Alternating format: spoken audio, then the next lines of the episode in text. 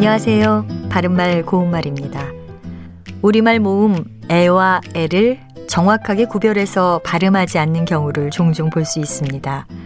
모음 애와 애를 뭉뚱그려서 발음하는 분들이 많은데요.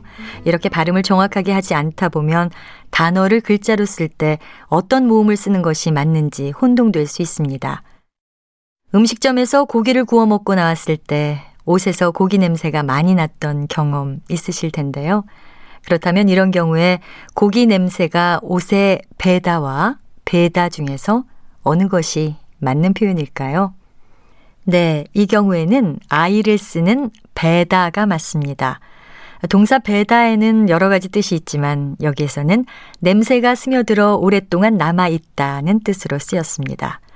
반면에 어이를 쓰는 배다는 누울 때 베개 따위를 머리 아래에 받치는 경우에도 쓸 수 있고요. 또 날이 있는 연장 따위로 무엇을 끊거나 자르거나 가르는 경우에도 쓸 수 있습니다. 그리고 일정한 기준에 따라 사물의 값이나 등수 따위를 정하는 경우에 쓸 수 있는 동사는 매기다와 매기다 중에서 어느 것이 맞을까요? 네, 이때는 매기다가 맞습니다. 보통 점수를 매기다, 등급을 매기다, 값을 매기다와 같이 쓸 수가 있습니다. 지금까지 바른말 고운말 아나운서 변희영이었습니다.